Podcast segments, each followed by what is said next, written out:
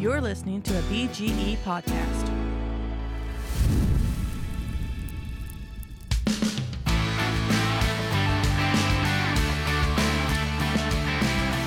Welcome back to another episode of the Blind Grilling Experience podcast, folks. We appreciate everybody tunes in and listens, and all the support and feedback we've been getting. I tell you what, it's been just overwhelming. I'm really thankful. I appreciate so much everybody who gets in touch with us and talks to us about the podcast, the questions that are asked, and, of course, everybody sharing it out, letting other folks know about the Blind Grilling Experience podcast. It's been awesome. And even the other episodes that we're dropping on Mondays, or rather Wednesdays and Fridays. On Wednesdays, right here on the BGE podcast, we have My Story, which is going through the history of my vision loss and kind of how I got to where I am today in short story format, with some spiritual applications made in it as well. And on Fridays, we've got the Cut Straight Weekend Workshop, where I'm kind of talking about my journey in woodworking, something that I've not been doing very long, and I never really thought I would, to be honest with you. But now that I'm doing it, I'm loving it, and just talking about that on Fridays. And so I've been getting a lot of feedback on that. I appreciate it. I know not everybody's interested in that. You know, we're keeping our Mondays here talking about food, grilling, and I think I said last week we're going to talk a little bit about crispy chicken skin when it comes to smoking and grilling, and some ways to kind of help folks get that crispiness that they're looking for on their chicken wings or whole chickens or even their turkey, whatever it is they're desiring or wanting. There's a few little tips and tricks that we're going to be talking about today, and talk about how to go about getting that. And so I'm excited to talk a little bit about that. One of the comments we received, it was actually through Facebook, concerning last week's episode, had to do with my use of grapeseed oil. And I really do appreciate the comment that was left. There was a video that was shared with me about the dangers of seed oils. And I watched the video, and I learned a lot. I really did. I actually appreciate so very much sending that. And there's definitely a danger, it would seem, in certain seed oils for the most part. Although it did seem as though fruit oil, seed oils, are not as dangerous if they're not mixed with some of these other things like cottonseed oil or other things of that nature. And really, it talked about the best thing is just beef oil, right? Just beef tallow, and that being one of the best things. And actually, one of the very first things they mentioned on that video, an experiment was done on in the use of mayonnaise and how terrible that was for you. I mean, who didn't know that though, right? Who didn't know mayonnaise was bad for you? Even folks that like it are pretty much willing to say, yeah, I know it's not good for you. But I'm still using the grapeseed oil, but I have taken note of some of the other things that were on there, some of the other oils that I used to look for, I used to use, one of which was cottonseed oil. And so I'm going to investigate that a little bit more, because that was something we would use to deep fry turkeys with, and loved it. But I'm going to do some more research on that. So definitely pay more attention.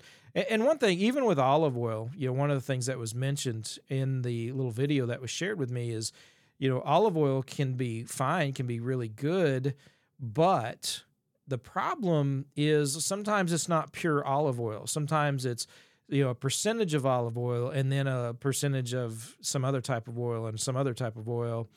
And I knew about that. Now, I've always tried to watch and get very high quality olive oil, 100% pure olive oil.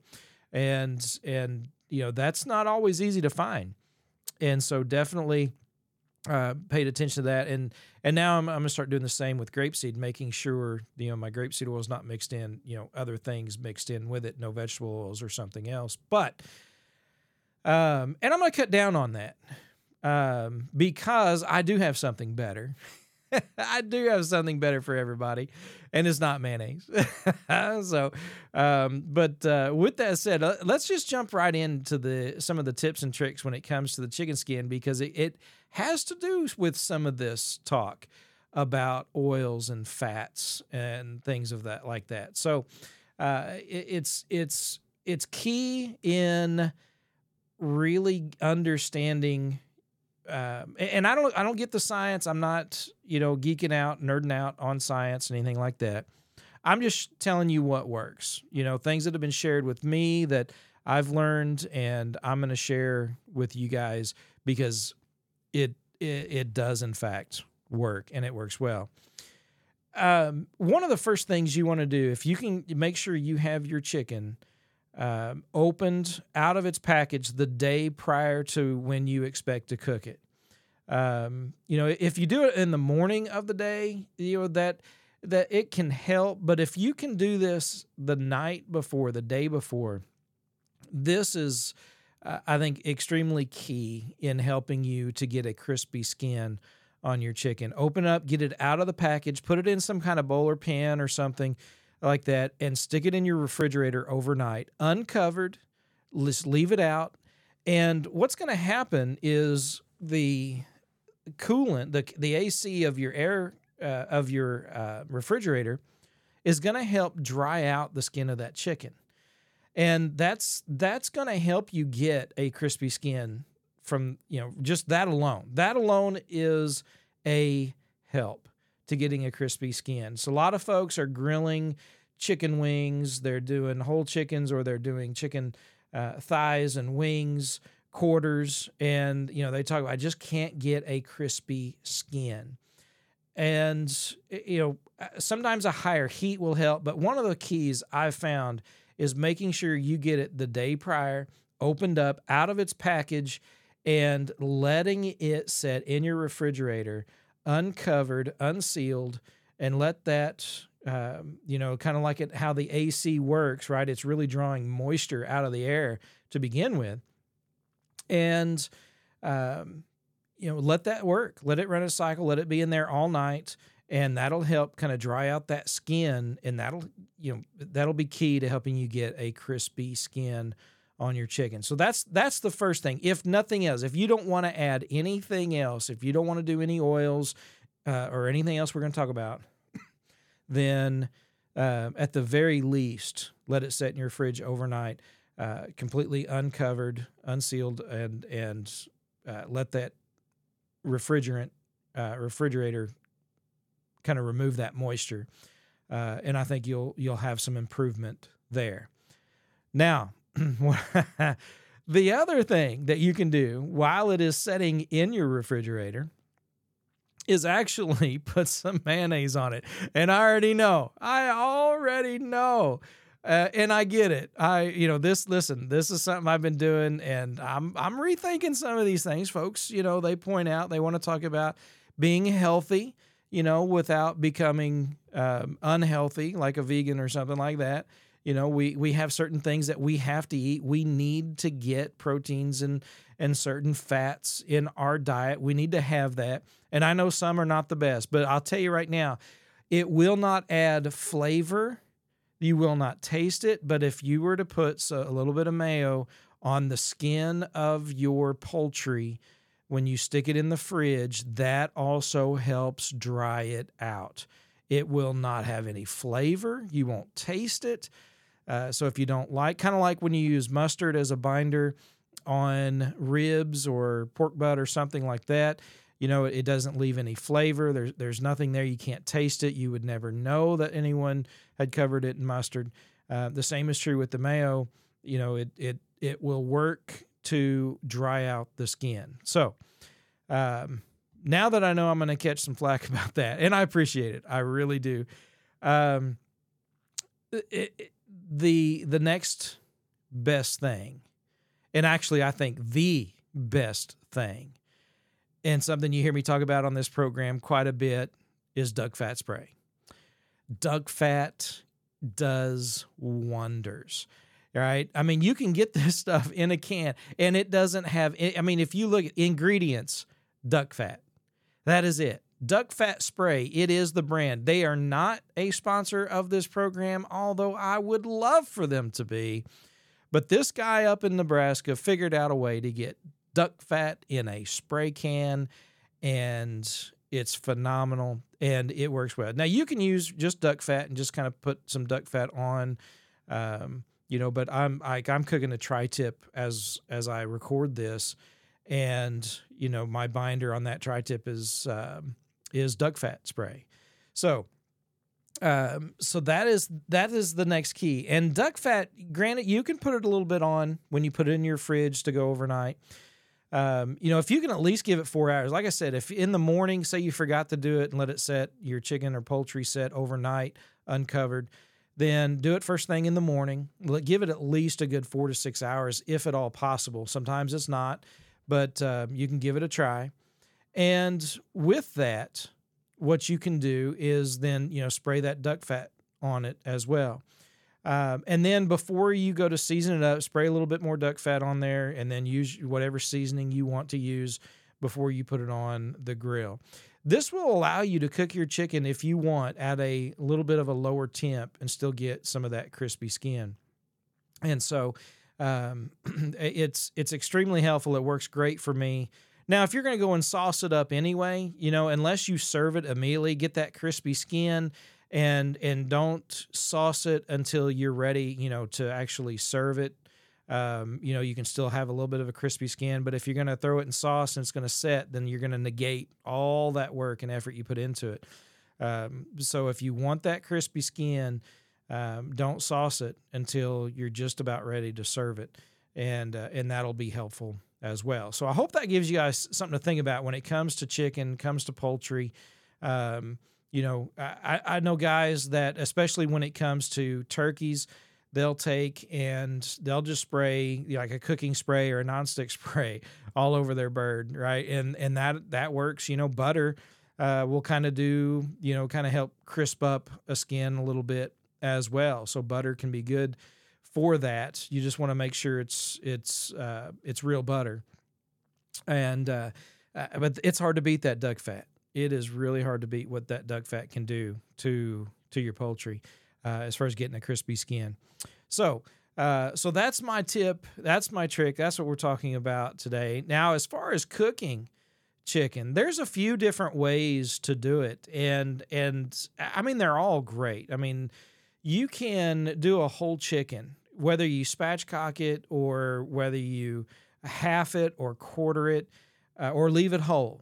You know, you can cook a whole chicken in about an hour and a half or a little less, you know, at 400 degrees, and bring that, you know, that breast meat up to 160 to 165 degrees internal temp. You know, your dark meat's supposed to be about 10 degrees more than the breast. But at 400 degrees on the egg, you can still get a nice smoke flavor, believe it or not, especially on a charcoal grill. You know, adding some wood chunks in there to get some smoke rolling with it. And pecan is always great with chicken. I really love alder. Alders are really more of a subtle wood, and so a lot of folks that don't like a lot of heavy smoke, alder's great for that. But it works great with chicken, and it works great whether you're doing it, you know, hot at 400 degrees, and letting it go until it's done. And don't be flipping it all the time, right? Maybe once, depending on, you know, your cooker, depending on what kind of grill you've got, you might flip it once. But you know, I'm doing indirect at 400 degrees. If you're doing it direct, you know, there might be some adjustments that need to be made on that. But try to keep it away from the hot spots, of course.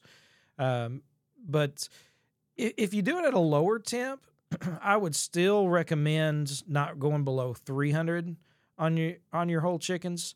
I mean, definitely you can go lower, no doubt. It's just going to take a lot longer, and it does get harder to get a crispy skin, no matter what kind of tips and tricks you try to use to better your chances at that.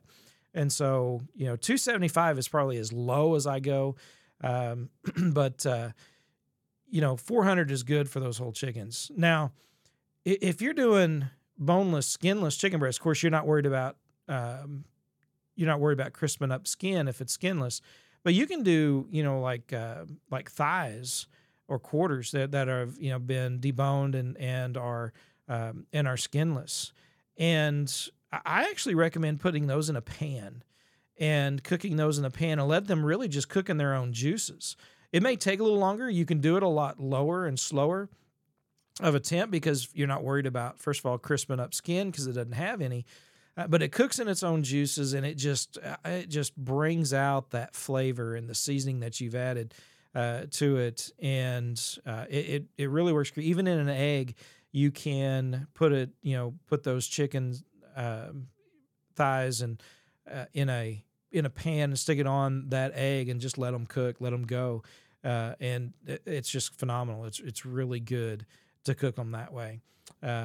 Usually when I'm doing chickens, I'm not a big chicken wing eater. I don't do a lot of chicken wings at all, in fact. But when we do, we're doing them at 400, and we've let them set out in the refrigerator overnight and use some duck fat to crisp up that skin. And there's all kinds of ways you can season it, right? I mean, it's hard to beat Slap Your Mama's Cajun Seasoning for something like that. But there's all kinds of other, chicken rubs and seasonings that are out there that you can use, depending on what you're going to do with it and how, if you're going to cut it up and slice it and use it for certain dishes. If you want to use it for tacos, season it with some type of fajita or, Mexican style, chili lime type seasoning or something of that nature. But, otherwise, if you're going to do an Alfredo or something with that meat, use something like a Cavender's Greek seasoning or Italian seasoning and season it up that way, or just a salt and pepper and garlic kind of flavor, butter, garlic or something like that is always great. So you can do all kinds of things when it comes to your chickens and to really get that flavor out. I would also say when you're seasoning up your chicken, make sure you get up under the skin. A lot of folks just put the seasoning on the skin itself. But, where the neck was follow that spine, go to the other end. And you can really find some spots to get your fingers up underneath that skin and really get the seasoning under that skin on the meat itself. I think that's key. Whether you, especially if you're not injecting or brining a chicken, if you're just putting some dry seasoning on it before you cook it, be sure and get up under that skin and put that seasoning up under the skin to get that flavor that you're looking for, on the meat itself, not just the skin, and season the inside. That stuff will work, through, to get that seasoning inside the bird also, that always helps. A lot of folks miss the opportunity to get that seasoning up underneath that skin, and the skin's great, and then the meat's just okay. But season that meat up, no doubt about it. Season that meat up as well, and do that with your turkeys also. A lot of folks are into brining; they're into injecting. I've done all of that. I've brined, I've injected, and they all have pluses and minuses. When it comes to time, when it comes to space, and things like that, and tools that you have to do those kinds of things. Brining is awesome. We'll talk more about brining, especially when it comes to turkeys later in the year, because a lot of folks make some mistakes and things turn out too salty, because of certain things. We'll talk about that as we get closer to Thanksgiving and trying to help you have the best bird possible for Thanksgiving. But poultry as a whole, injection is really great. I really like injecting birds with different types of flavors, whether it's even a barbecue sauce or a garlic butter, seasoned up. All those kinds of things work really well for injecting chickens. But a lot of folks aren't going to go through that. I think they're just going to put the seasoning on the outside of the bird and let it go.